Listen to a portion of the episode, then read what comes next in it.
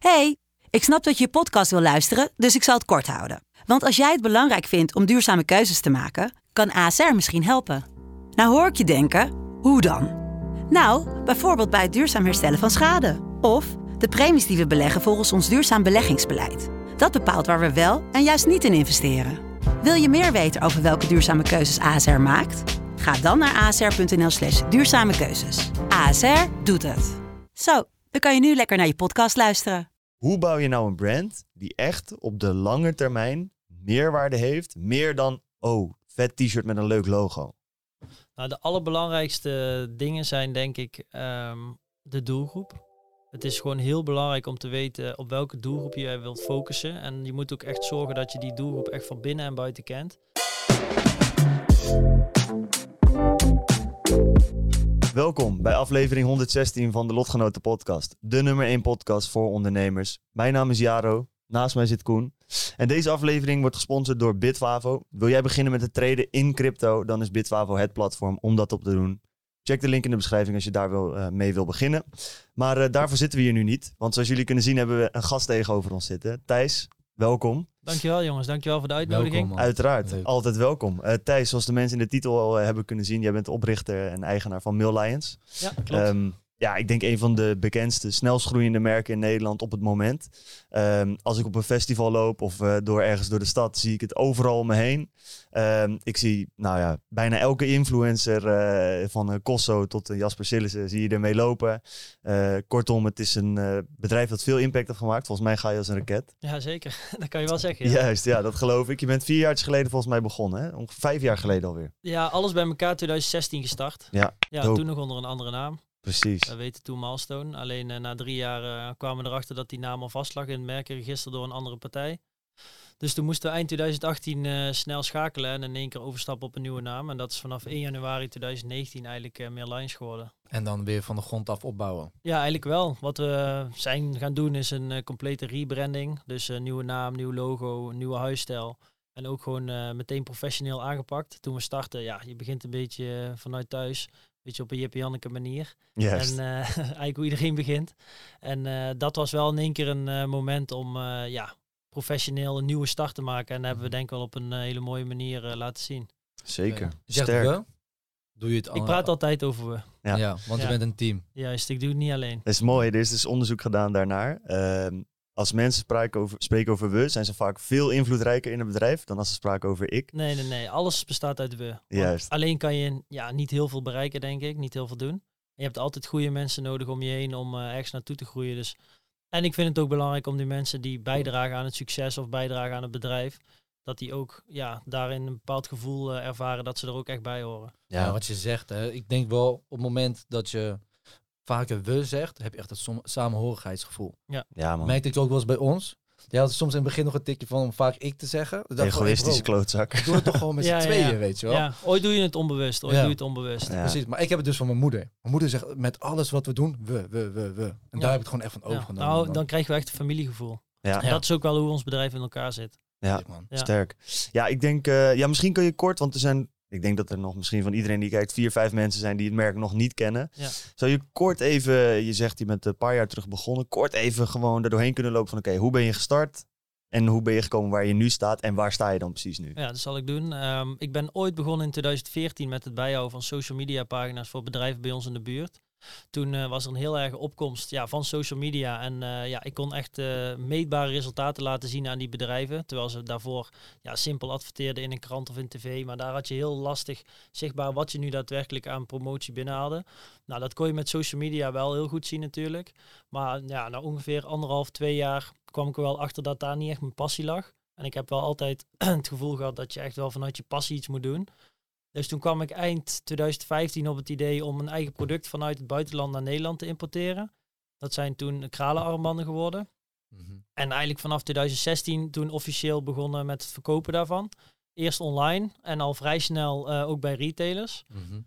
um, is dit ja. een eerste vorm van een soort van dropshippen? Of hoe Nee, nee, nee. zien? In principe, ja, dropship is letterlijk vanuit de leverancier. Ja. En ik kocht het echt gewoon naar ons toe en dan vanuit, uh, vanuit thuis gewoon de pakketten versturen. Precies. En hoe kwamen dan aan? Uh, kwamen ze wel uit China? Kwamen ze uit Het Turkije? kwam toen uit China, ja. Ja, precies. Ja. Ja, ja, ja.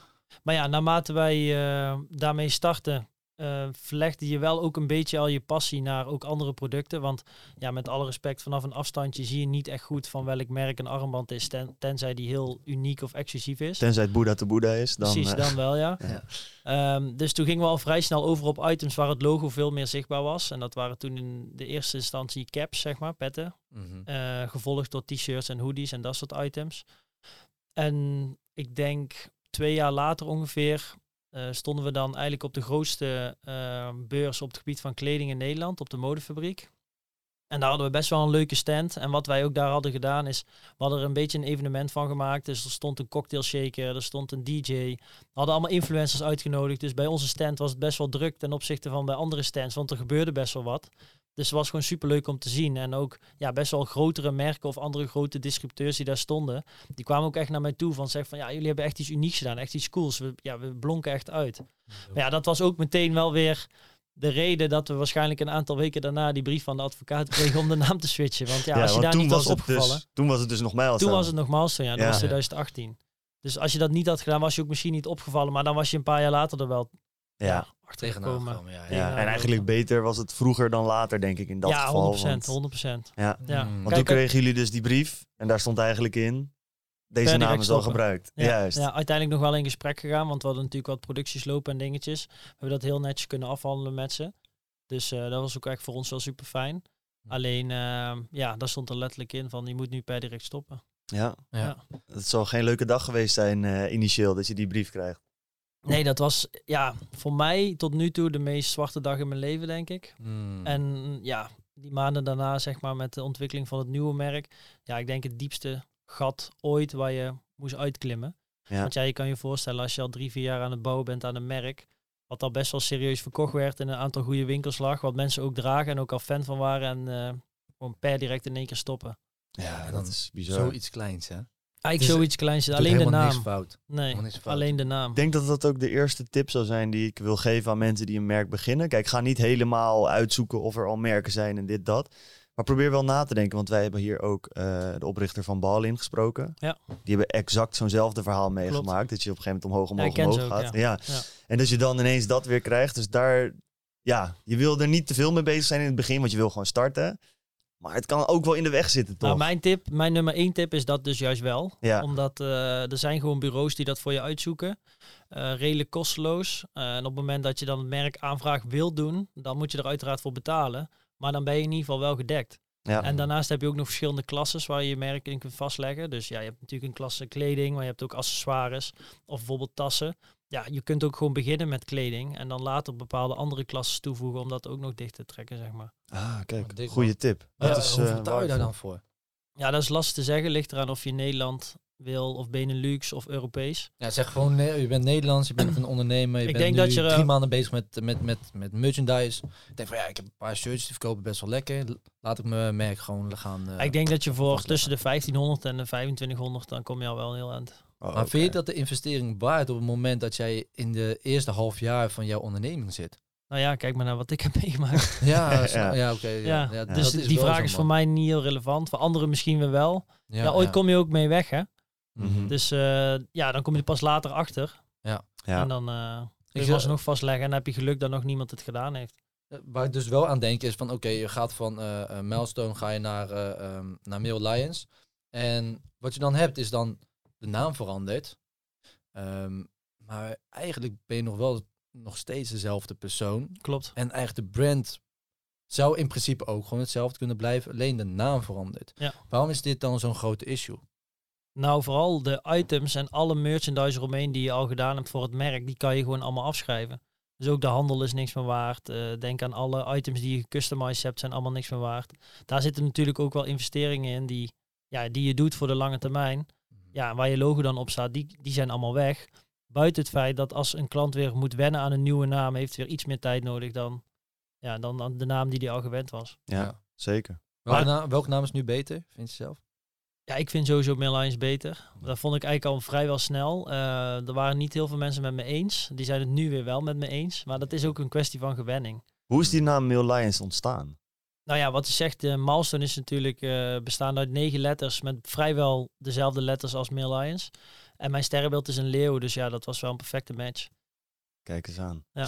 Hoor je vaak dat, ik dacht dus heel lang in het begin dat het Malion of zoiets was. Ik dacht dat het Frans was. Hoor je dat vaker? Ja, ja, vroeger wel heel veel gehoord. Ja. Eh, ik heb het een tijdje niet meer veel gehoord. Eerst waren het ook heel veel winkeliers die het nog eh, aan ons aangaven.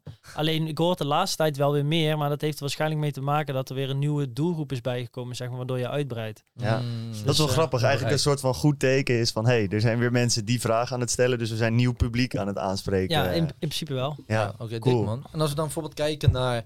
ehm oh, wacht, wacht. Moet ik nog eventjes je verhaal afmaken. ja. Je hebt dus op een gegeven moment eh, ben je over gaan stappen naar Mill Lions. Je moet dat opnieuw gaan opbouwen.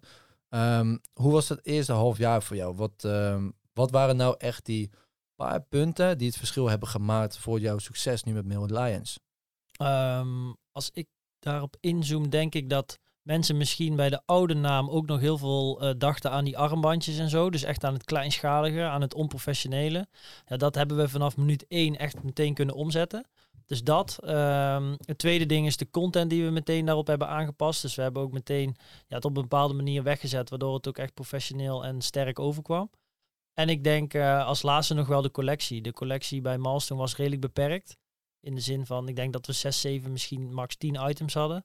En bij Milans gingen we echt meteen naar 25 items. Dus echt ook meteen een jeans erbij. En het gewoon veel uitgebreider aangepakt. Waardoor het ook in één keer ja, veel sterker overkwam naar de buitenwereld. Maar ik denk ook het aanbod breder werd. Waardoor je ook weer een bredere doelgroep aansprak. ja. Dik. Ja, snel man. Duidelijk verhaal. Eh, goed bezig gegaan. En eh, ik denk ook als mensen daar nog meer van willen weten. Je hebt ook een podcast opgenomen met René Kooijman. Iedereen van de podcast kent René. We hebben twee keer met René gezeten. Vriend van de show. Dus eh, als mensen daar nog veel meer willen weten in depth hoe je dat allemaal gedaan hebt, denk ik dat ze daar dat kunnen kijken. Ja, zeker. Vandaag willen we echt iets meer inzoomen op iets wat we heel veel horen. Wat we ook veel zien, wat jij ook sowieso vaak hoort. Mensen zeggen, hey, ik wil ook graag een kledingmerk beginnen. Hoe doe ik dat nou precies? En ik heb het zelf ook, toen ik jong was, toen ik 17 was, zo ook ooit een kledingmerkje gestart. En Ja. dat, eh, dat werkt voor geen meter, omdat ik niet het begreep waarom mensen dat nou kochten. Sterker nog, ik had niet eens een payment provider op mijn website. Dus mensen konden niet eens Kon niet afrekenen. betalen. Nee, het sloeg helemaal nergens op. Maar ehm, heel veel mensen denken, oké, ik, ik koop een shirt. Nou, daar gooi ik een naam op. eh, of eh, whatever, een logo. Nou, dan heb ik nu een brand. En dan gaan we vast heel succesvol worden. Zwart-wit gezegd hebben ze gelijk. Klopt. Maar jij weet ook, ja precies, jij weet ook dat er heel veel meer bij komt kijken. Dus daarom voor mij de vraag aan jou. Hoe bouw je nou een brand die echt op de lange termijn meerwaarde heeft? Meer dan, oh, vet t-shirt met een leuk logo. Nou, de allerbelangrijkste dingen zijn denk ik ehm, de doelgroep. Het is gewoon heel belangrijk om te weten op welke doelgroep je wilt focussen. En je moet ook echt zorgen dat je die doelgroep echt van binnen en buiten kent. Ik zeg altijd 100% is niet mogelijk, maar je moet hem echt voor 99% moet je hem gewoon van binnen en buiten kennen. En je moet je daar ook op focussen. Dus belangrijk is om ook juist dingen te doen, of juist wel dingen te doen die ze eh, leuk vinden, maar ook vooral de dingen niet te doen die ze niet leuk vinden. Want op het moment dat ze daar weer aanwezig bent, dan zien ze die associatie ook niet meer. En ik geloof heel erg in beleving. Dus het draait helemaal niet om een t-shirt wat ik of jullie nu aan hebben. Het draait gewoon om het gevoel wat je krijgt wanneer je het merk draagt. Dat is ook de reden waarom bepaalde merken heel veel succes hebben en andere niet. Want mensen willen gewoon bij een bepaalde groep horen. En juist door middel van die associatie en die lifestyle eromheen. Ja, en dat komt terug in marketing, dat komt terug in content, dat komt terug in branding, maar ook in de juiste winkels liggen, eh, manier van communiceren, eh, je website, maar ook je team erachter. Het moet ook een bepaalde, ja, een, ja, wat ik net al zei, we hebben echt een bepaald familiegevoel binnen ons bedrijf. En dat vertaalt zich ook weer heel goed natuurlijk naar de buitenwereld. En, en al die facetten bij elkaar zorgen natuurlijk wel voor dat je ja, overal eh, compleet bent. Want ik geloof er wel in dat echt alles moet kloppen. Je hebt er niks aan om een shirtje te maken, er één influencer in te stoppen en dan denken dat je veel gaat verkopen. Nee. Maar het is dus belangrijk inderdaad dat jij eh, je aanpast op je doelgroep. Ehm, maar wat jij net voordat we zijn begonnen met opnemen, zei je zelf eigenlijk ook, ik was mijn eigen doelgroep. Is dat ook iets geweest wat ehm, uniek is geweest voor jou, waardoor je ook succes hebt behaald? Ja, ik denk zeker dat het eraan heeft bijgedragen. Want ja, in je privésfeer ben je dan ook non-stop bezig met al die activiteiten waar die doelgroep zich ook bevindt. Dus je bent veel sneller op de hoogte van de trends en ontwikkelingen daarin. En ik geloof heel erg dat je continu mee moet bewegen met de trends en ontwikkelingen. Want ja, er zijn genoeg merken die op een bepaald niveau niet meer mee zijn bewegen met hun doelgroep. En dan haakt de doelgroep af en dan kan het ook in één keer heel snel de andere kant op gaan. Dus daar zitten wij echt dagelijks bovenop. Ik heb ook studie daarvoor gedaan en eh, een minor met eh, trendwatching. Dus die heeft daar wel zeker aan bijgedragen. Wat voor studie? Ik heb commerciële economie gedaan en dan Digital Business Concepts. Dat was een nieuwe opleiding in Tilburg. Dat is eigenlijk commerciële economie, maar dan een variant richting ja, innovatie, trends, ontwikkelingen en alles wat er nu speelt. Zou je dat aanraden voor mensen die, want wij krijgen die vraag, vraag best wel vaak van, jongens, ik, ik wil toch wel gaan studeren of Ja. mijn ouders willen dat ik ga studeren, maar ik wil wel iets doen dat ik al visie heb op dat ik eigenlijk wil gaan ondernemen. Zou je dan die studie aanraden? Eh, als je hetzelfde wil gaan doen als wat ik heb gedaan, wel redelijk wel. Eh, Ja. Dat kan je in principe op verschillende brands toepassen. Dat hoeft niet per se fashion te zijn. En we hebben ook best wel veel mensen bij ons werken. En ook stagelopers die ook allemaal die opleiding doen. En je merkt wel meteen dat zij wel een beetje dezelfde invalshoek hebben. En ook meteen weten waar bepaalde dingen over gaan. Dus ja, het, het kan wel zeker daaraan bijdragen, denk ik. Ja. Ja. Ja, wat Cool. voor invalshoeken, waar heb je het dan over? Nou, als je bijvoorbeeld over bepaalde marketing- of trendsactiviteiten praat binnen onze branche. eh, mensen die een hele andere studie hebben gedaan, die moet je al die termen zeg maar zes keer uitleggen. Ja. En die mensen die hebben al door verschillende projecten of eh, ja, je moet ook een eigen bedrijfje starten zeg maar daar binnen de opleiding. Mhm. Die hebben daar allemaal al mee te maken gehad. Dus op het moment dat je het daar dan over hebt, weten hun precies wat je bedoelt. Ze Ja. hebben het fundament. Om Het fundament, de basis, ja, de basis, Juist, ja. Juist, oké. Dat is wel Hey. chill, man. Thijs, je zegt eh, veel dingen, denk ik ook, die heel duidelijk zijn. Eigenlijk creëer je bijna een lifestyle. En die lifestyle is belangrijker dan hoe het shirtje eruit ziet. Maar dat is het gevoel, dat komt bij dat shirtje. Eh, dat zit hem in de retailers die je kiest, de influencers waarmee je samenwerkt, het team dat je hebt.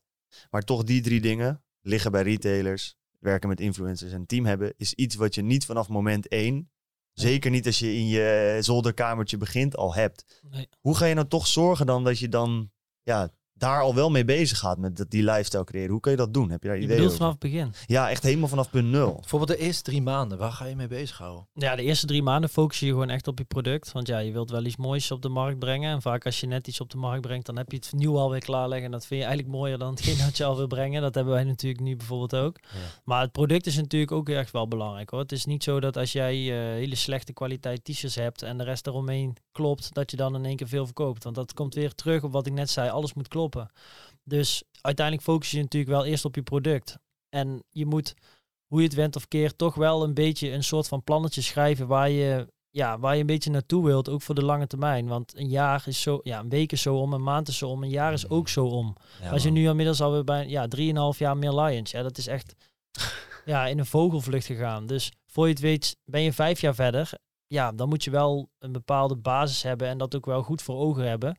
En daar ook wel wekelijks mee bezig zijn om daar continu aan vast te houden. Er zijn wel twee dingen waar we wat diep op in kunnen gaan, inderdaad. Van hoe doe je dat nou op lange termijn denken? Maar als we dan kijken op korte termijn en je hebt het dan over, eh, je moet heel goed naar je product kijken. Ehm, heel leuk, maar nog een keer, hoe doe je dat? Zeg maar, eh, producten testen, hoe ga je het testen, hoe de fuck ga je dat aanpakken? Nou, het belangrijkste denk ik is, daarom praten we ook heel veel over bij. Je doet het niet alleen. Dus je hebt ook heel veel mensen en partners nodig die je daarin adviseren en die je daarbij meehelpen. Ja. Ja, bijvoorbeeld bepaalde fabrieken waar wij mee werken, daar doen we zelfs bepaalde innovatieactiviteiten mee. Dus we hebben laatst eh, een printer eh, aangeschaft die zeg maar automatisch doet snijden, waardoor je een x aantal mankracht al weg kunt halen. Ja, waar daar, ja, normaal gesproken kan iemand bijvoorbeeld ehm, zeven t-shirts tegelijk snijden. Ik noem even iets, ik weet het aantal niet precies. En die machine kan er bijvoorbeeld twintig tegelijk doen, snap je? Allemaal dat soort dingen. Maar denk ook bijvoorbeeld aan biologisch katoen of andere innovaties, dingen die allemaal dadelijk nodig zijn eh, vanwege de duurzaamheid in de economie.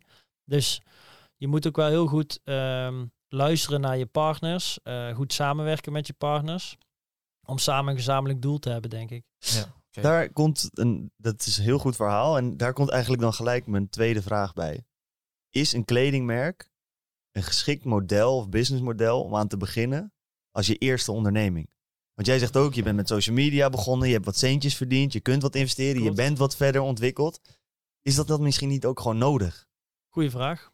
Eh, ik heb het dus inderdaad op een andere manier eh, gedaan. Dus ja, als je het aan mij vraagt, zou ik wel eerst misschien beginnen met iets anders. Maar aan de andere kant zijn er ook genoeg, genoeg succesverhalen die eh, wel direct begonnen zijn daarmee.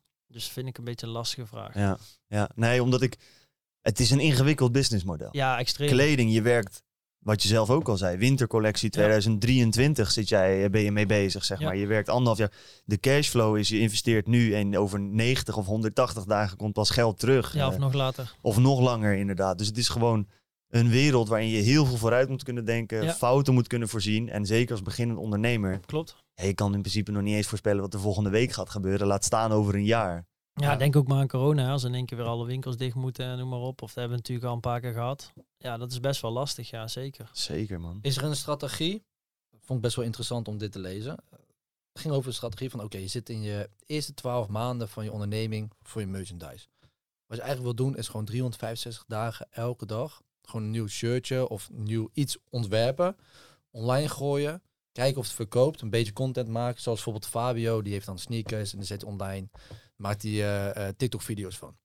Dat je eigenlijk zoiets doet, alleen dan met kleding, het gewoon gaat droppen bijvoorbeeld op TikTok, kijken of mensen er goed op reageren. Als mensen op een gegeven moment goed erop reageren, omdat je toch elke dag een nieuw product maakt, Ja. heb op een gegeven moment binnen drie weken, vier weken, wel dat er eentje sowieso wat meer eruit gaat steken, waar je dan dubbel down op kan gaan.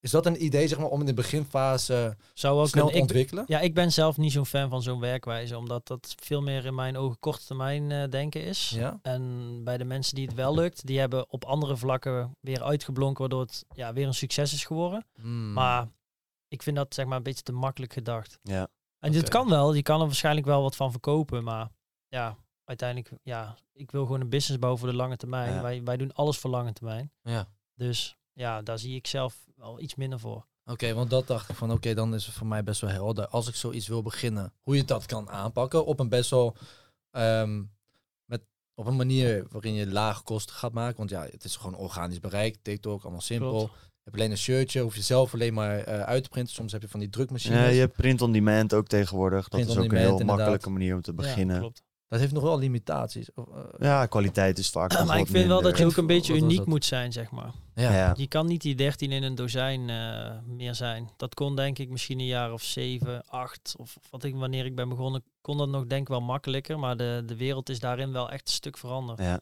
dat En- vervelend? Nee, ik vind het wel fijn. Jij Ja. vindt het fijn inderdaad. Ja, Ja. Hij eh, Ja, ja, ik gaat wel. er heel goed op. Ik bedoel, Ja, het lukt zeker. Nee, maar ik lekker. zie in de kleding nog wel heel veel kansen, ook op andere vlakken, zeg maar. Dat betekent niet misschien in onze branche waar wij zitten qua, qua doelgroep.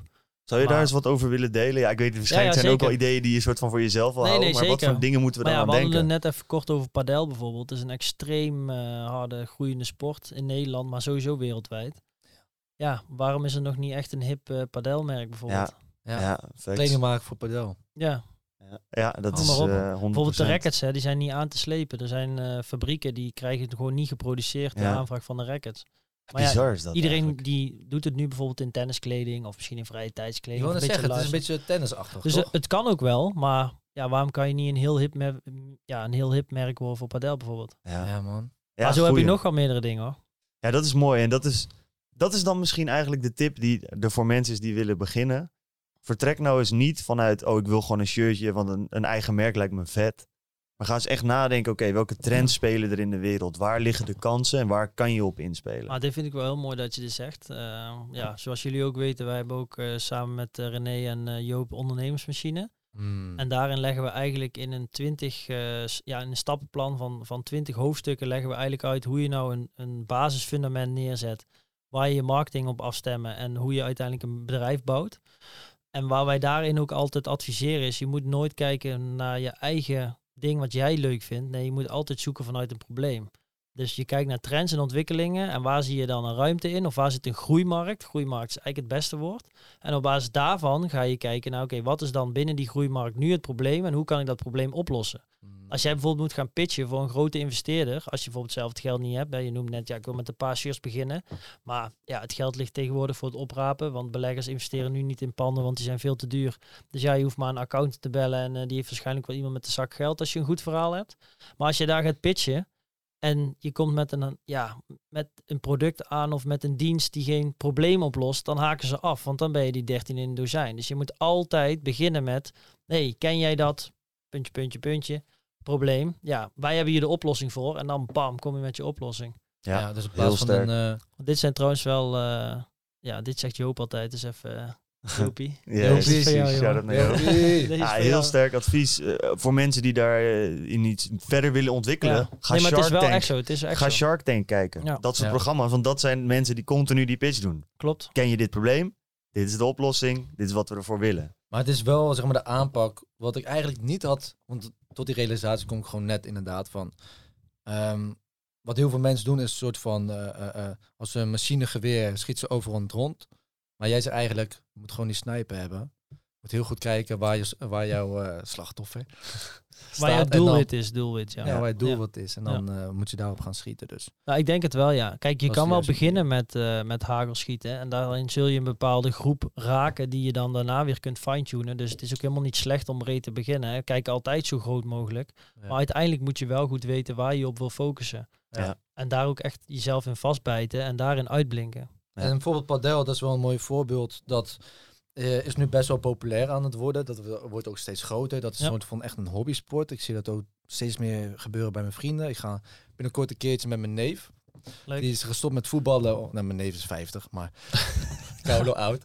Maar ehm, ehm, hij is gestopt met voetballen. Dus nog echt even klap voor hem dat hij nog op zo'n later leven nog steeds aan het eh, voetballen was. Maar ehm, hij zei van, oké, wat ga ik nu doen? Dus ik had hem geappt van, hey, kom een keertje padellen. Maar ja, blijkbaar moet je dat ook met z'n vieren doen dan. Klopt. Oh ja? dus, eh, Ja, je hebt nu ook singlebanen Ja. tegenwoordig, maar het blijft wel echt een sport om met z'n vieren te spelen. Precies. Ja. Maar heel veel mensen moeten het nog ontdekken dus. Klopt. En dan is mijn vraag aan jou. eh, wanneer weet je dat iets qua trend of qua iets nieuws wat, wat een probleem opgelost moet worden, dat het probleem groot genoeg is? Ehm, ja, kijk, heel simpel gezegd, als je goede mensen om je heen verzamelt, kan je altijd ook met die mensen daarover sparren bijvoorbeeld. En ja, als er heel veel dingen in het nieuws zijn, of eh, ja, bij onze tennisvereniging bijvoorbeeld zijn ze begonnen met twee banen en ze hebben er nu vijf. Ja, ze zitten er nu over na te denken om er nog meer neer te leggen. Ja, als je die link dan al kan leggen van, hé, hey, er gaan zoveel tennisbanen weg en er komen zoveel padelbanen. Nou ja, je hebt nu ook bijvoorbeeld eh, de padellers, nou die vestigen zich door heel het land. Ja, daar zitten ook grote investeerders achter en bekendheden. Ja, dat is ook allemaal niet voor niks. Ik durf ook wel te beweren, denk ik, de kracht die jij hebt. En ik weet niet of mensen dat aan kunnen leren. Dat, daar ben ik nog niet eh, over uit. Is jij bent een master observator. Ja. Jij kijkt heel goed naar alles wat er gebeurt om je heen. Ja, zoekt naar de verbanden die er zijn tussen de verschillende dingen. En vervolgens concludeer je welke trends uitkomen. En het grappige is, we hebben met Ron Simpson ge- gezeten. Ik weet niet of je die kent, van de Mhm. Avocado Show. Oh. Ook een gast die Connected alleen maar... Ja, Ja, leuk, ja, leuk. het is echt een Ja. hele creatieve guy die ook allemaal lijpe ideeën bedenkt op basis van trends. En hij heeft dat dus met avocados gedaan. Avocados waren helemaal de shit. Ja. Iedereen kent avocados. Het is, bij- het is een soort van een, een gehypte groente. Ja. En hij zegt op een gegeven moment, oh, dus eigenlijk er is een pannenkoekenrestaurant, hamburgerrestaurant, pizza-restaurant, zeg maar heel specifiek. Maar er is niet een restaurant voor avocado's. Terwijl er zoveel mensen zijn die avocado de shit vinden. Ja. Dat is hij gestart. Nou, dat is volledig ontploft. Hij had volgens mij 150 miljoen organic bereik op zijn eerste announcement dat ze dat gingen doen. Ja, dat is toch ziek? Dat idee was, ging echt een nou, schot in de roos der Ja, schoten maar wel in de roos. meteen, die- ja, je komt eigenlijk weer op hetzelfde terug. Wel ingespeeld op de trend die er ligt bij de Exact. avocados. En hij zei ook, Ja. wij vroegen ook aan hem, ja, hoe definieer je zo'n trend? Hij zei, ja, ik zit bij de Porsche dealer en zie dat ze daar nu ook vegan leather aanbieden. En Ja. als ik in de appie loop, zie ik dat het schap met vegan producten steeds groter wordt. En hij zegt, ja, en dat, om een of andere reden klikt dat Ja. in zijn brein, dat hij denkt, hey, vegan is blijkbaar een trend. En Ja. hetzelfde met padellen, wat jij zegt, als ik de Perry inloop, zie ik dat er een heel groot schap is, waar padel ligt, dat helemaal leeg is. En dat sla jij op. leeg is en alleen maar groter en groter en groter en groter wordt. Exact, ja. Dus dat is dan de tip, en het denk komt ik, op aan het mensen. nieuws en er zijn allemaal al livestreams. En Ja. ja. ja. Dus dat is die vinger op de En ook pols al van die de cultuur. oud-profvoetballers, die spelen het ook allemaal. Zegt Ja, ook alweer iets. Ja, Ja. tuurlijk. Daar kijken ook heel veel mensen naar. Er zijn ook hè? semi-influencers. Ja. Ja. ja man. Ja, het is Ja. ook heel tactisch spelletje, zeg maar. Het is niet alleen maar keihard slaan, maar het is ook vooral ja, opbouwen naar een punt toe. En uiteindelijk proberen ja, de tegenstander eigenlijk een fout te laten maken. Dat is een spel. Precies. ja. Ben je eigenlijk eh, zelf competitief? Heel erg. Ja? Ja. Hou je ook van spellen? Spelen Winnen is belangrijker dan mee. Eh, nee, ja, winnen is belangrijker dan meedoen. Ja, winnen is belangrijker dan meedoen. 100% Ja, ja, Beter man. Als je het tegenovergesteld had gezegd, had weer, man. Roy draai ik er een beetje te veel in door, maar ja, dat kan ik niet. eh, Ja, dat Oh, hoort. Het zit erin, hoort, man. zit Dat is erin. mannelijk toch ook? nou, Ja, ja, ik weet niet. Fuck dat zo. Maar bijvoorbeeld, eh, hou je ook bijvoorbeeld, van eh, spellen zoals schaak of dam en shit? Ja, ja. Ook. thuis een heel mooi schaakbord. Echt heel mooi. Echt zo groot, helemaal met eh, zilver en goud. Ben je Dik. goed in? Ja, vind ik, Vragen. ja jawel, jawel, jawel. Ja, Aardig, aardig. Het is jou ook moeilijk, pik. Ja. ja, je moet een paar stappen vooruit denken, hè. Dus ja, Ja. een beetje lange termijn denken weer. Ja, Ja. precies. Ja. Slim man. Oké boys, we onderbreken de podcast even, want we zitten in een bear market. En voor veel mensen klinkt dat eng, maar de realiteit is, is dat dit een periode kan zijn waarin jij life-changing amounts of money kan verdienen. Maar daarvoor is het wel belangrijk dat je rustig blijft. En volgens mij hoeven wij ons daar helemaal geen zorgen over te maken, want lotgenoten panicellen niet, we houden de rust en pakken de kansen waar ze liggen. Right? Daarom wordt deze podcast gesponsord door Bitvavo. Nu de cryptomarkt lager staat dan de Trustpilot score van de gemiddelde dropshipper en de Fear Index op extreem hoog, is het tijd om eindelijk eens te luisteren naar die quotes die je al jaren in je story post. Buy when there's blood in the streets. Nou, dat bloed dat is er en Bitfavo gaat jou helpen om die kansen te pakken. Met Bitfavo kun je veilig investeren in alle grote cryptocurrencies, zoals Bitcoin, Ethereum en Ripple. En wil je graag daytraden? Zelfs dat is mogelijk met de nieuwe Bitfavo Exchange. Dus wil je optimaal gebruik maken van de kansen in de markt, dan hebben wij een prachtige deal voor je. Als jij vandaag aanmeldt bij Bitfavo, betaal je over de eerste 1000 euro die je treedt via Bitfavo 0 euro aan handelskosten. Dat betekent dat jij helemaal gratis je geld slim kunt gaan investeren. Dus wil je nu echt vermogen opbouwen? Klik dan op de link in de beschrijving en profiteer Nee, maar bijvoorbeeld met die trends wat je net zegt, wel, uh, wel mooi om op in te haken. Ik denk, ik heb een soort van altijd aan-modus. Dus dat betekent niet dat je altijd aan het werk bent of zo, maar je bent altijd onbewust bezig met ondernemen. En Ja. eh, laatst bijvoorbeeld eh, ging ik met mijn vriendin naar een, eh, supermarkt. Staat buiten zo'n Lumpia-kraam, dus ik ging even twee van die dingen halen. Dus ik ga helemaal met die man in gesprek. Ik zeg, hoeveel van die dingen verkoop je nou in de week? Ik zeg, wat kost die staanplaats hier? Ik zeg, maak je die Lumpia zelf? Of ze had helemaal te berekenen al van, was die, men- ja, wat verkoopt hij eigenlijk? Ja, Dus ik zat zo'n beetje te rekenen. Ik zeg, zo, je hebt wel een mooi boterhammetje jij, weet je wel? Voor zo'n hele simpele Lumpia-kraam. Terwijl waarschijnlijk mensen denken van, ja, die gozer die houdt bijna niks over. Maar die verdient echt serieus geld. Ja, dat is nou hetgene dat heel veel mensen snappen dat geld ligt voor het oprapen. Ja, dat is echt zo, ja. Dit is een hele mooie eh, visualisatie daarvan. Mensen beseffen niet met hoe fucking veel random dingen Ja, er ziek veel geld wordt verdiend. klopt, klopt. Dat is echt, Ja. en door daar actief, omdat jij nieuwsgierig bent en omdat je business interessant is, ga je dat dus actief vragen Ja. en gewoon bij iedereen. Maar Dan ontdek je pas van holy shit, er is zoveel potentie om geld te verdienen. 100%. Maar het leuke is nu dat jij dus nu weet dat zo'n kraampje al veel geld pakt. Ja, Nu heb je ook bijvoorbeeld dat je een eh, festival organiseert. En dan wil je misschien ook dat mensen gaan eten. Want ja, het festival duurt best wel lang. Dan weet je gewoon, zo'n lumpia-kraampje die is perfect. Ja, Ja klopt. man. Hij had natuurlijk wel een hele goede locatie ook. En ook Ja. best wel een goedkope eh, staanplaats. Ja, maar een festival is ook koude druk. Klopt. Daarom. Dus binnenkort Klopt. Mail Lions Lumpia. Nee, nee, nee, nee, nee, nee, nee, nee. Nee, zo ver gaan we niet laten. En ik ben ook Nee, helemaal niet op zoek niet. naar wat veel geld oplevert of zo. Maar door je daar zeg maar een beetje mee te trainen, Ja man. ehm, Ga je kom- wel connecties leggen. ga je connecties leggen ook ja, in, je, in, je, ja, in je hoofd, zeg maar. Waardoor 100%. je, ja, En de grap is ook, het, het serieuze is ook van, je gaat misschien niet Lumpia's verkopen bij Mail Lions, maar straks krijg je een idee, eh, wat nou als we allemaal kleine boutiquejes bij hele grote centrums buiten zetten met gewoon een mini winkeltje, want hé, die staanplaats was eigenlijk zo duur, er is heel veel publiek daar. En Ja. zo kan van dat hele Lumpia verhaal, kan, Kan het weer iets worden, ja. Exact. Maar ja, als ik bij een restaurant zit, zit ik ook al te tellen. Hoeveel mensen zitten hier, wat drinken ze, was gemiddelde bestedingsbedrag. Ja, dat Klopt. Ja. Maar grappig is dat. Want eh, doe jij dat ook Koen? Ik heb dat wel. Ja, ik doe dat ook wel Ja? vaak, Ja, ja. Ik tel altijd shit en zo, toch? Het valt me ook altijd wel op hoeveel mensen er werken. Bijvoorbeeld bij mij in de sportschool, bij Trainmore, eh, kom ik heel vaak eh, dat ik bijvoorbeeld rond twee of drie uur, Je gaat sportschool, hè? Tuurlijk elke dag wel. Ik kom daar elke dag, het is niet normaal. Maar ehm, dan op een gegeven moment ga ik naar huis, dus rond drie uur, half vier. En dan eh, staan er letterlijk gewoon vijf mensen achter de balie gewoon te werken. Ja. Ja, die werken niet. Het enige wat ze moeten doen bij Trainmore is gewoon zeggen, hoi, Hoi, goeiedag. doei. Ja. Het enige wat ze moeten doen, heb je één persoon voor nodig. Prima. Er staan er vijf, zes mensen. Ik vraag ook wel aan hun van, de fuck doen jullie allemaal met z'n allen, joh? Ja. Waarom eh staan jullie met z'n vijf en zessen? Maar ehm, zulke dingen vallen me altijd op, man. En ik vind het ook koude interessant. Ik zou echt na- nadenken, oké, waarom zou de manager hier vijf of zes mensen neerzetten? Ja, heb je geen goede manager. Nee, Nee, toch? precies. Want dat is de conclusie. Klopt, dat is de conclusie, ja. Hij moet er bovenop zitten. Ja, Daarom. Ik ja mooi wel, is eh, dat. Dus Ja. kortom, de tip is, zorg dat je altijd bezig bent met observeren. En ook de tijd ne- neemt om na te denken over dingen. We Ja. leven natuurlijk tegenwoordig in een wereld waarin het impressies is en eigenlijk alleen maar, oh, eh, je denkt er niet echt over na. Mensen zitten heel dag op social media te Exact. surfen, joh. Ga er nou eens over Waar word je daar nadenken. nou wijzer van? Noem me, e- ja. maar ken weinig mensen die daar hoe je wijs naar van- kijkt. Als je gaat Exact. observeren. Jawel, dat wel. Maar je moet juist... Kijk, je kan honderd dingen observeren. Einde van de rit kan je er toch maar twee of drie of vier of vijf uitvoeren. En dan kan je beter focussen op die twee, drie, vier, vijf. Die ook toepassen en dan weer doorgaan. Maar Nou, voor jou is het denk ik wel heel waardevol om ook wel, of misschien jouw team, op social media eigenlijk onderzoekend te scrollen. Ja, dat is wel voor mijn team voor een aantal functies misschien wel, ja. Ja, bijvoorbeeld marketing en zo. Bijvoorbeeld Ja, stel je voor wel, dat je nu je, je Facebook ads nog steeds inricht als twee jaar geleden. Nee, dat gaat ja, fout. fijne wedstrijd. Maar daar hebben we ook goede worden. partners weer voor, wat ik net zeg. Ja, Partij waar we mee samenwerken. ja, precies. wat, wat doen, zij doen social media of zo? Ja, het is gewoon een online marketingbureau. Ja. Een van de grootste van Nederland. Wat jij eerst zelf deed en dan uh, besteed je nu Ja, uit. ja. Wil je delen? Ja, ik werk zelf ook bij een marketingbureau. Wil je delen welke dat is? Wij Of- werken met Happy Idiots. Oh, die ken ik wel. Ja, ja, die ken ik wel. Ja, Ja, die een leuke naam. Ja, die hebben allemaal verschillende bedrijven. Eentje die voor online marketing. bij jou uit de buurt volgens mij, ja, toch? ja, ja. maar ze hebben ja, nu meerdere wel. locaties en ze kopen allemaal bedrijven over. Dus Ja. ja, Ja, ja, ja, tof. Ja. Ze doen alles. Ze doen ook TikTok, ja, ja, maar ze hebben ja, alles. Ja. ja, ze doen dat niet eh plaats, zeg maar organisch, maar zij doen alle advertenties dan echt. Hè? Beter. En ze weten ook al die eh, ja, nieuwe trends en ontwikkelingen. Dus als bijvoorbeeld in één keer de iOS eh, zoveel niet meer beschikbaar is, dan weten hun dat al. Ja, en dan, zij kijken dus eigenlijk verder. Wat jij eigenlijk doet met mode, Juist. eh, jullie werken Juist. een jaartje voor, Ja.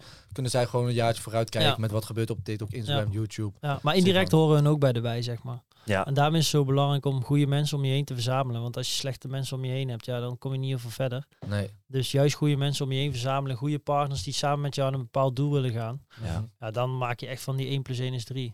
Hoe belangrijk dat ook is, zie je ook terug in de grootste investeerders. Zeggen 9 van de 10 keer, ik investeer niet in het bedrijf, ik investeer in het team of de Juist. persoon die het opricht. Ja, Een klopt. slecht idee, Ja, maar met dat een is weer met- fantastisch team, komt veel verder dan een fantastisch idee met een Ja, kutteam. want als dat idee niks is, dan beginnen ze wel weer iets anders, want ze hebben een goed team. Juist, Ja. Ja. precies. Ja. En daar zijn Ja. wij natuurlijk ook mee bezig. Daar bedoel ik met lange termijn. Ja, dat is mooi. Wat je Ja. zegt klopt helemaal. Ik heb wel eens verhalen gehoord van investeerders die letterlijk gewoon geïnvesteerd hebben in een idee om die gast. Klopt. En daarna zo snel mogelijk, oké, laten we dit idee Ja. lekker in de prullenbak dit gooien. doen en eh, ja, ja. precies. En dan gaan we dit doen. Ja. Ja, ja. Maar dat is toch interessant. En we hebben ook een eh, gast die binnenkan- eh, binnenkort langskomt, eh Dar. En dat is een soort van, hij wordt ook wel de tweede Elon Musk genoemd of zo. Legend. Maar ehm, hij, hij is ook zo'n persoon, zijn hoofd gaat kaulo snel. Dat is niet Zeg maar, normaal. Echt, zijn verwerkingsproces, dat is, dat is drie keer zo snel als een normaal persoon. ja. Maar wat zo interessant is eh, bij hem, en dan, dan gaan we die podcast gaan we daar veel dieper op in. Maar hij heeft zeg maar meerdere bedrijven gehad. Die heeft ook zelf ontwikkeld. Echt van, van, de, van de grond af gewoon alles opgebouwd. Dus dat betekent dat je echt een product moet ontwikkelen. Nou, in plaats van de dropshippers, hè, die gewoon alles pakken, overnemen, gaan testen. Dus bij hem dus, je gaat constant innoveren. Best wel risicovol, want je weet niet of iets succesvol is. Ja. Maar het lost wel een probleem op. Ehm, hij kwam op het punt dat hij dus ook investeerders erbij ging halen.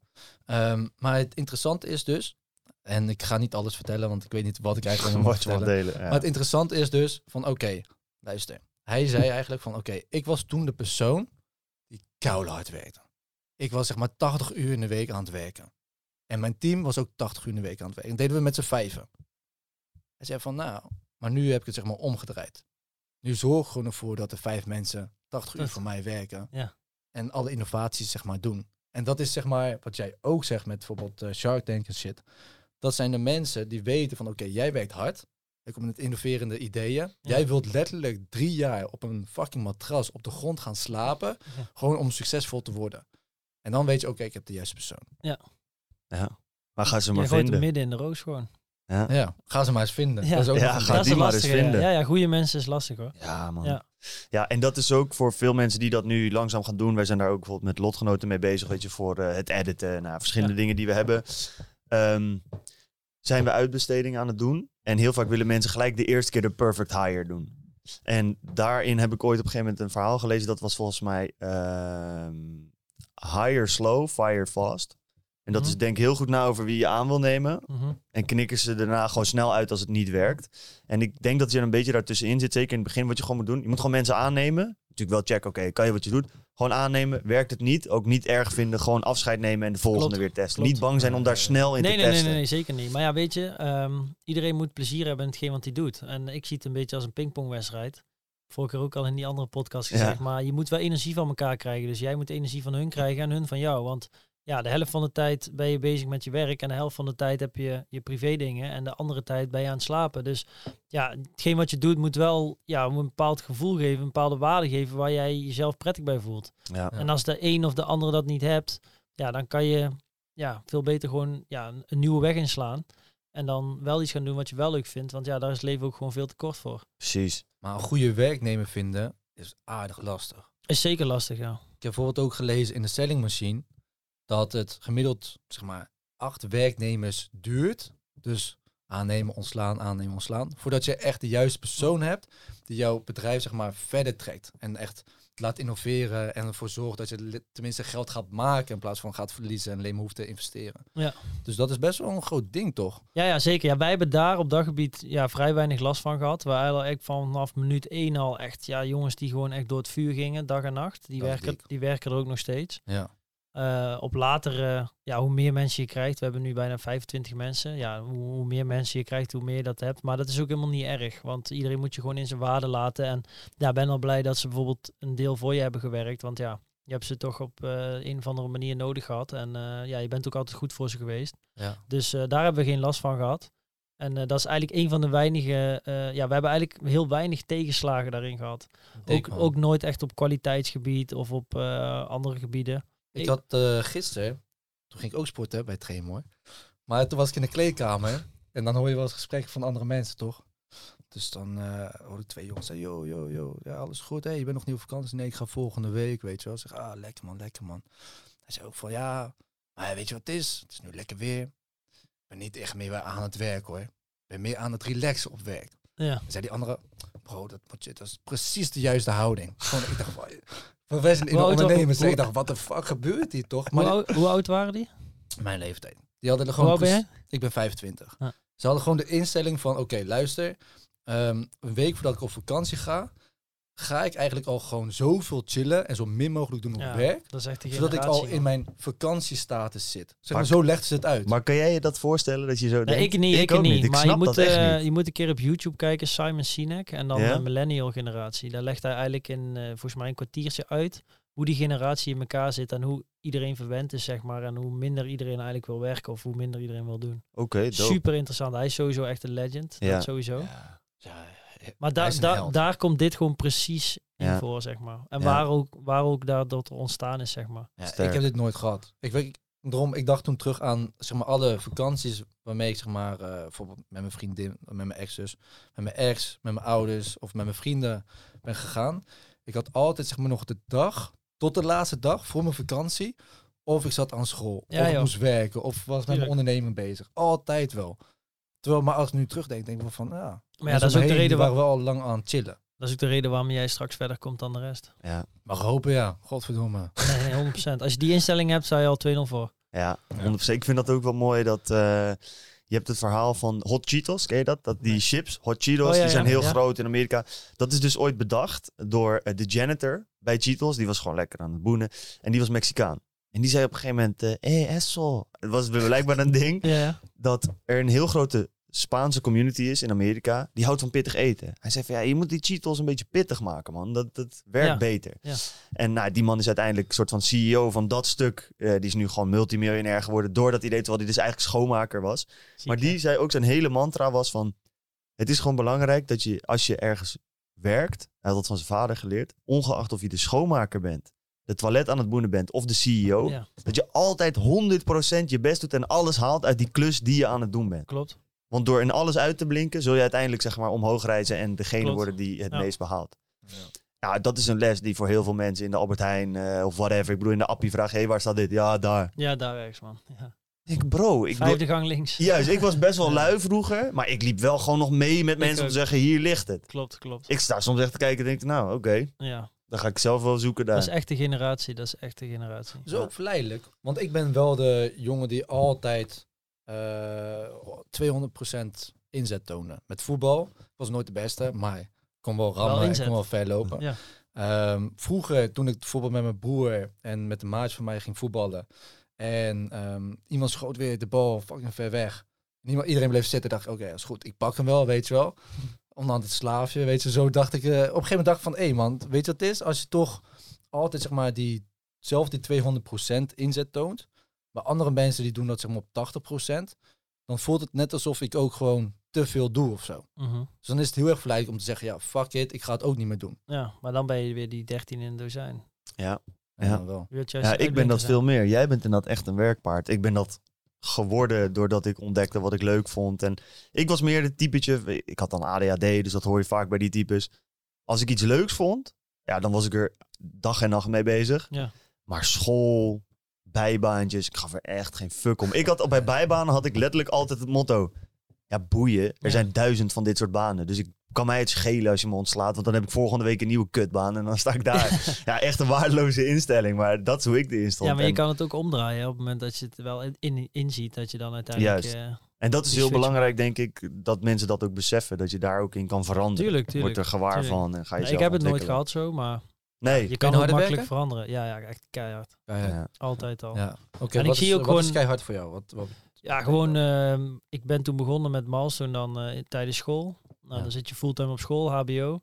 En ik werkte ook nog gewoon eh, misschien wel 20 uur bij de Jumbo Ja. als veelploegleider. Ook heel de zondag.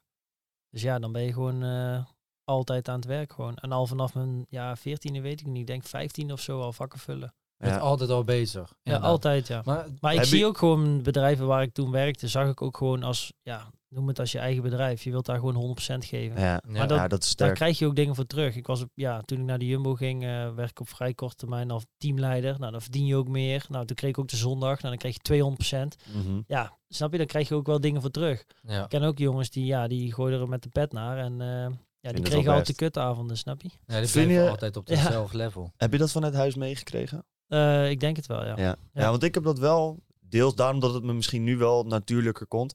Ik was wel 12, toen zei mijn moeder juist, pik, jij gaat de krantenwijk nemen. En ik heb wel gewoon vier jaar lang Ja. weer en wind.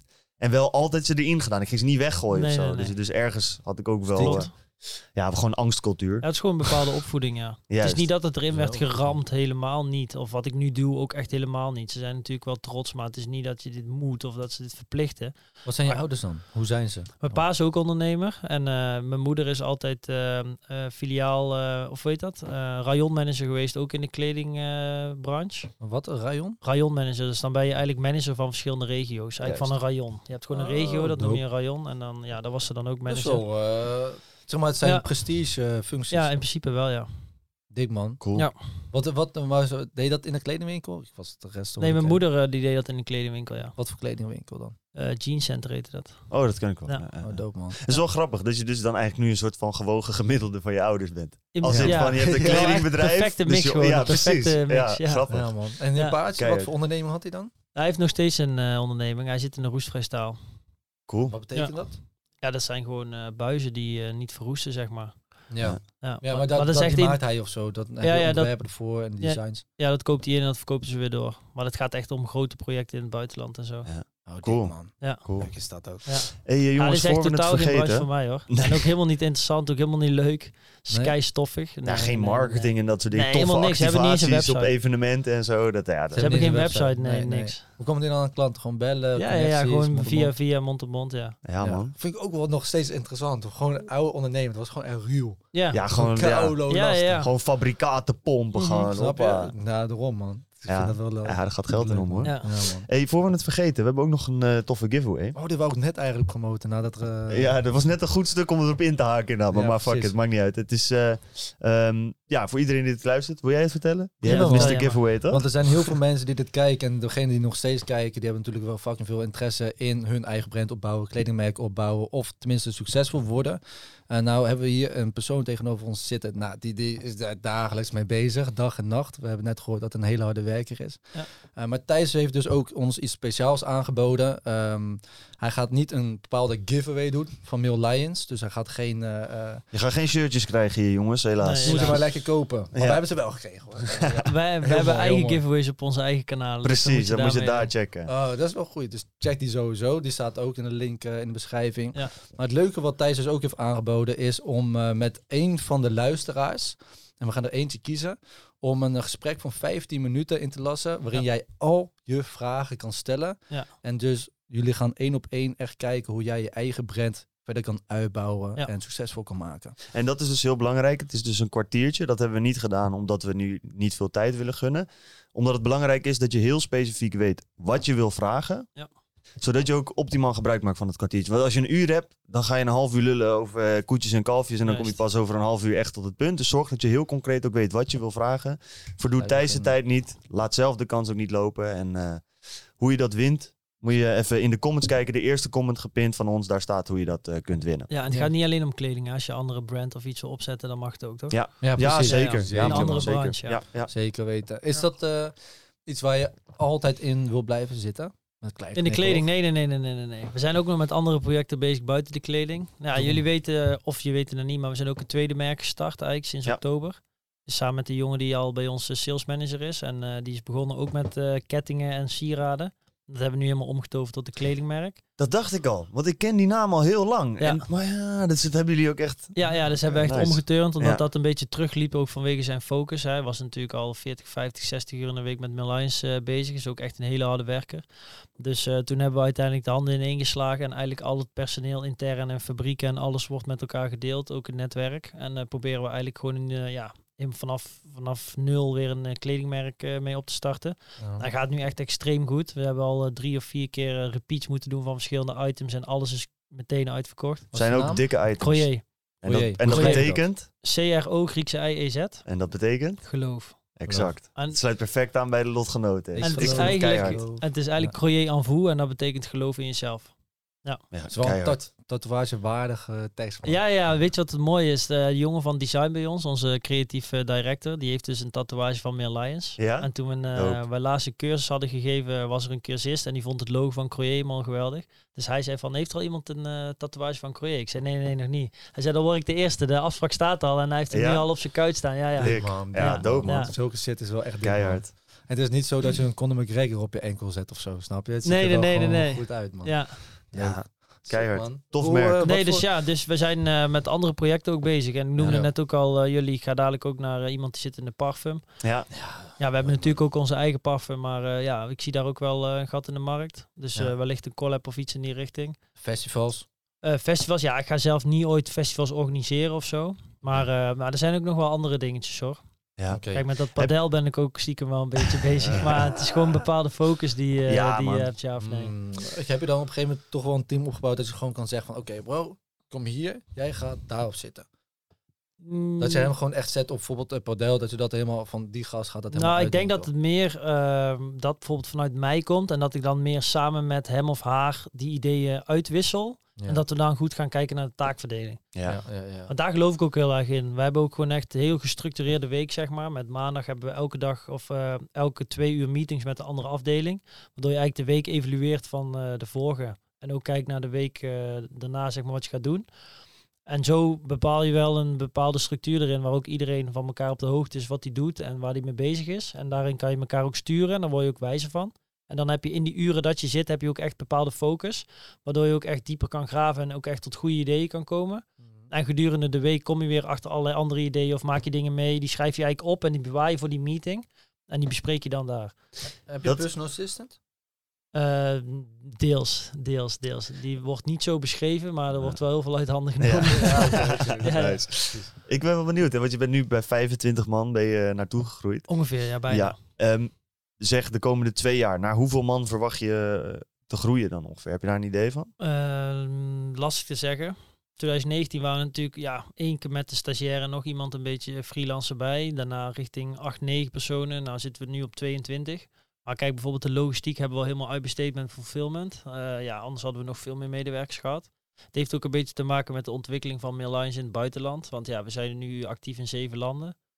Ehm, ja, daarvan is Spanje nu net eh, begonnen, zeg maar. Dus daar, ja, daar zit nog veel tijd en energie in. Ja, mocht dat bijvoorbeeld op een bepaalde manier sneller gaan dan we hadden verwacht, dan kunnen er al sneller mensen bij komen. Ik denk, Is dat, is dat ook Duitsland, Frankrijk? eh, nee, Nederland, België? Nederland, België dan. Eh, Cyprus, ja, je zou het niet zeggen, maar daar ook. hoe, hoe daar dan? ja, ja, dat gaat gewoon via via. Ah, Ja, Naar Spanje dan. En dan op de ABC-eilanden, dus Ja. Aruba, Curaçao, Bonaire, worden ook eh, flink verkocht. Ja, Dik. man, dik, dik.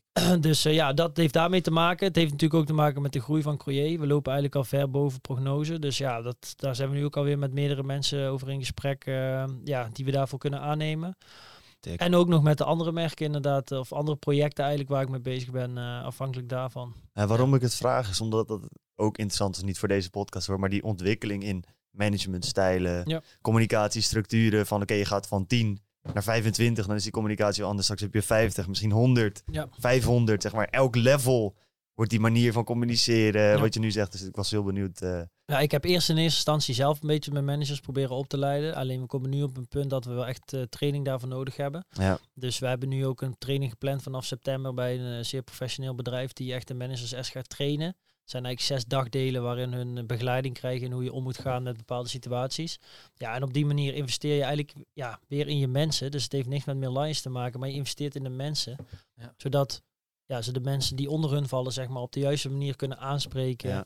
Want ze kopiëren ook gedrag van hun. En daar moeten ze ook zich bewust van zijn. En allemaal dat soort dingen. Ja, man. Heb, Dus je wij- zelf, heb je zelf ook een voorbeeld gehad? Qua, qua laat dit zeggen, soms heb je heel, eh, met dropship heb je op een gegeven moment wel een coach nodig om te laten zien van oké, zo ga je verder groeien. Heb jij ook zoiets gehad? Ja, ja, zeker. Ja? Ja, Ja, ja in, in wat voor fase?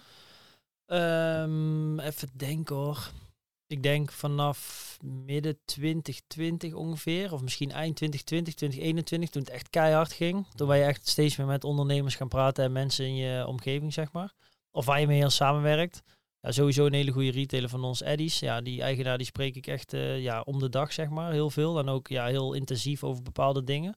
Ja. Ehm, daarnaast heb ik ook mijn adviseurs om me heen natuurlijk, die me met verschillende dingen helpen en eh, sturen. Zowel eh, zakelijk als ook in privé situatie. Ehm, ja, en je hebt natuurlijk daaromheen ook weer verschillende mensen die, eh, ja, die je gewoon om de maand of, of één keer per kwartaal spreekt om bepaalde dingen te delen vanuit bepaalde fases. Dus dat kan zijn mensen in dezelfde fase, ook ooit mensen weer een fase eronder. Eh, of juist weer mensen die ja, in de quote staan bijvoorbeeld. Precies. Ja. ja. Gek man. En je Ja. belt gewoon op, hey bro, ik heb dit probleem. Of hey, kan je Nou, me nou ja, het gaat- hierover te Wat ik zeg, alles gaat via, via, via. Dus het heeft Ja. echt te maken met hoe sta je zelf open voor andere mensen en hoe staan hun ook open voor jou. Want ja, wat je geeft krijg je terug, zeg maar. ja. En ja, je maakt gewoon afspraken met ze. En ooit gaan ook bepaalde dingen niet door vanwege mijn drukte of hun drukte. Maar links of rechts komen de wegen altijd wel een keer samen. En dan Ja. eh, Dan, dan heb ga je je weer gewoon even zitten. Ja, of je gaat doen, lekker uit eten even. Of je doet een lunch. Precies. Of eh, met sommige mensen ga ik eh, dan golven bijvoorbeeld. ja geen mooi man. padel. Golf is, Padel doe ik ook, ja. Dat hebben we ook wel een paar ook- keer met klanten gedaan. ja. golf is echt de plek to go, man. Ja, ja. Eigenaar van het bedrijf waarvoor ik werk, die golft toch ook helemaal slag en rond. Die zegt Ja. ook, handjes schudden hier, handjes Ja. schudden daar. Daar leer je veel mensen Ja, kennen zeker, die eh, zeker. toffe dingen doen. Echt, Ja. Dat is echt Amerikaans, hè? maar het, is, het werkt dus wel. het is gewoon een redelijk- relaxed. Ja, kijk, ik ben, niet super, ik ben niet super goed of zo. Ik heb denk ik handicap 36. Je begint Ik weet bij niet eens wat dat je is. begint- ja, je begint bij 54. Dat is zeg maar het minste. Dan doe je drie slagen per hol meer dan een prof, zeg maar. Ja. Mm. Ik zit nu op twee, dus het is niet bijzonder. Ja, Nee. Maar daar gaat het ook helemaal niet om. nee. Het is gewoon als het regent ga ik niet. En als het lekker weer is en eh, je kan met de klant of met de relatie eh, lekker een, eh, een balletje slaan, is al top. Precies. Ja, dat is gewoon Ja, lekker, tof. Ja. Hey, over dat investeren in mensen wil ik nog wel een laatste dingetje eh, aanstippen. Want daar ben ik ook nog wel heel benieuwd naar. Jullie werken natuurlijk veel met influencers. Ik denk dat het ook een belangrijke strategie of onderdeel is van jullie strategie. Om te groeien als Ja, denk klopt. ik. Kan je ons iets meer vertellen over, want dat heel veel mensen kennen dat natuurlijk wel, weten wel, ja, influencers, dat is echt de manier om, om goed te kunnen groeien. Maar er echt aan beginnen, dat werkt dan niet echt. Weet je wel, dan stuur je ze een shirtje naar iemand toe. Nou, dat komt misschien niet eens aan. Ja. Hoe zijn jullie daarmee begonnen? Omdat jullie nu, jullie werken nu samen met Cosso, eh, Dutch Performant, eh, allemaal grote namen. Ja. Hoe begin je daar? Hoe ben je daarmee begonnen? De allereerste was eh, bij Lions, denk ik, Nicky Olske. Oké, dus dat is Eh, eigenlijk wel gelijk een heavy, heavy die- hitter, letterlijk. Ja, ja, zeker. Dus ehm, eh, bij hem waren we in contact gekomen omdat zijn vrouw tijdens nog een eigen winkel had. En daar eh, ja, hadden wij een soort van afspraak gemaakt om te gaan verkopen. Dus op het moment dat wij er waren, maakten we eigenlijk gewoon een soort van grapje van... hé, hey, belt Nicky eens op dat hij even langskomt. Dus ja, toen was hij ook meteen langsgekomen en hadden we meteen een klik. En ehm, toen had hij nog een armbandje en hij zegt, oh, ik maak even een foto en dan eh, post ik hem op Insta. En twee minuten later zegt hij zo, ik vind hem eigenlijk wel echt mooi man, ik plaats er gewoon nog één. dus ja, dat Nee, was wel echt grappig, ja, ja.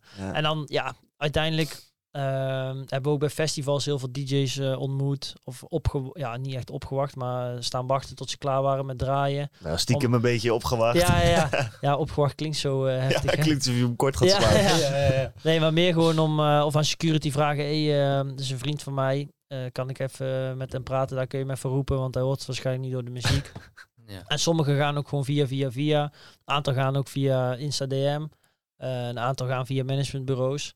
Ja, maar vooral het is echt via, via, via. Dat is Ja. echt het ding. En zeker als je dan een aantal grote hebt, dan valt het ook weer op bij anderen. Dus dan eh, kom je daar ook weer makkelijker Dan binnen. er bezig erin en zo. Ja, ja, ja. Oké, dat is wel dik Ja. man. En maar het dus is een ook gewoon echt een kwestie- van gunnen. Hè. Kijk, als jij een eh, influencer wilt eh, inzetten voor je merk, en je hebt allerlei bepaalde eisen, ja, mensen gaan daar niet heel lekker op, snap je? Dus je kan veel beter gewoon eh, een beetje down to earth zijn en gewoon lekker met ze beginnen, kijken hoe de samenwerking loopt en gedurende de samenwerking hem gewoon fine-tunen en kijken naar de wensen van beide partijen. Ja. Ja, oké. Ja. Heb je dan En- dat en- bijvoorbeeld gekeken naar een Niki of naar de DJ's waarvan je zegt van oké, zij zijn allebei eh, personen die niet heel veel promoties doen. Waardoor het juist interessant is Nee, om nee, te nee. kiezen. Wij, ik kijk alleen naar eh, personen die passen binnen onze doelgroep. Oké. En die associatie hebben met onze doelgroep, waar mensen misschien tegenop kijken, of waar mensen graag bij willen horen, of waar mensen een bepaald gevoel bij krijgen, waardoor ze zich comfortabel erin voelen. Daar kijken wij heel erg naar. Ja, Oké, netjes man. Ja. Netjes. sterk. En dus ja, wat eigenlijk de conclusie is gewoon ook heel veel proberen. Eh, ja, in het begin wel, ja. Ja. In het begin En dan op een gegeven moment gaat dat balletje rollen. Ja, en dan, eh, fine-tunen weer. Maar dat is eigenlijk weer inherent aan beweeg mee met de trends en de ontwikkelingen. Dus op het moment dat de trend nog steeds is om met z'n allen of zoveel mogelijk te doen, dan blijf je daarbij. Op het moment dat je wil gaan fine-tunen, moet je daar weer in meegaan. ja, Ja. En ook zeker met het organische bereik, wat natuurlijk enorm wordt ingekrompen door Insta, moet je wel ook juiste keuzes maken daarin. Want ja, we hebben het net al over gehad, maar 100.000 volgers betekent niet 100.000 bereik. nee, nee, nee. 100% niet. Er zijn eh, hele grote influencers die geen reet verdienen. omdat Precies, maar je krijgt vanaf 1 juli die nieuwe regeling. Hè? Dus dat iedereen boven de 500.000 wordt gezien als een soort eh, tv. En die krijgen, moet ook allemaal bepaalde richtlijnen voldoen. Dus iedereen die daar nu boven zit en die misschien niet eh, 100% echte volgers heeft, die kunnen wel eens door het mandje gaan vallen. Ja, Hoe zit dat dan? Ja, dat is een nieuwe richtlijn. Ik ken de details niet precies, maar vanaf Je wordt 1 gewoon juli... gecheckt. Je wordt Ja. gewoon gecheckt of zo. Gewoon grote Instagram-accounts boven de 500.000, die worden eigenlijk gewoon gezien als tv. Ja, dus ze krijgen ja. dezelfde rechten als tv. Maar dat, is, dat is kut, toch? Dat is negatief. Het is niet positief. Ja, weet ik niet. eh, want zo iemand heeft ook net zoveel invloed als iemand op tv. En als jij bij eh, een bepaald programma sluikreclame ziet van een merk, ja, dan weten ook heel veel mensen al dat dat ja, gesponsord is. ja. Ja, ja. ah, dat werkt ook gewoon nog goed. Ja, klopt. Maar wij ja. werken ook niet samen met eh, influencers die niet 100% achter ons merk staan. Nee. Dus wij willen wel gewoon echt dat ze het een mooi product vinden, dat ze achter de mensen staan, dat wij een goede klik met ze hebben. Eh, er zijn bijvoorbeeld ook een aantal, denk aan Kosso, ja, die, die spreek ik ook gewoon in mijn privé eh, tijd over andere dingen dan ja, waar wij het met hem zakelijk over hebben. Dus je wilt ook een bepaalde band opbouwen. Bijvoorbeeld Nicky, ja, die ken ik dan al zes jaar, hebben dan ook een eigen collectie meegemaakt. Eh, die nodigt ook uit, ons uit op zijn gala's daar eh, eh, in Helmond voor de vecht, om te vechten, zeg maar. Ja.